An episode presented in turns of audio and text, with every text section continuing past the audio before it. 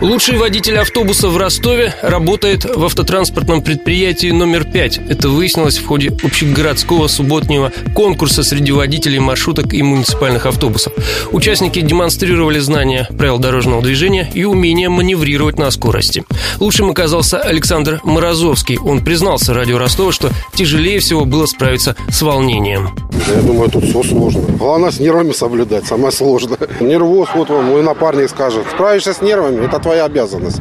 Ездить хорошо, решать правила и все такое. Это руль, ну все это, это вся жизнь твоя, людей всех. Вот, и, ну, тут все во внимании, как вот. Я просто, скажем, годом делать все легче и легче, для чего я не понимаю. Раньше было интереснее. В командном зачете лучший результат показал АТП номер 5. Его автобусы и маршрутки курсируют сейчас по Северному, Александровке и в районе Ростовского моря.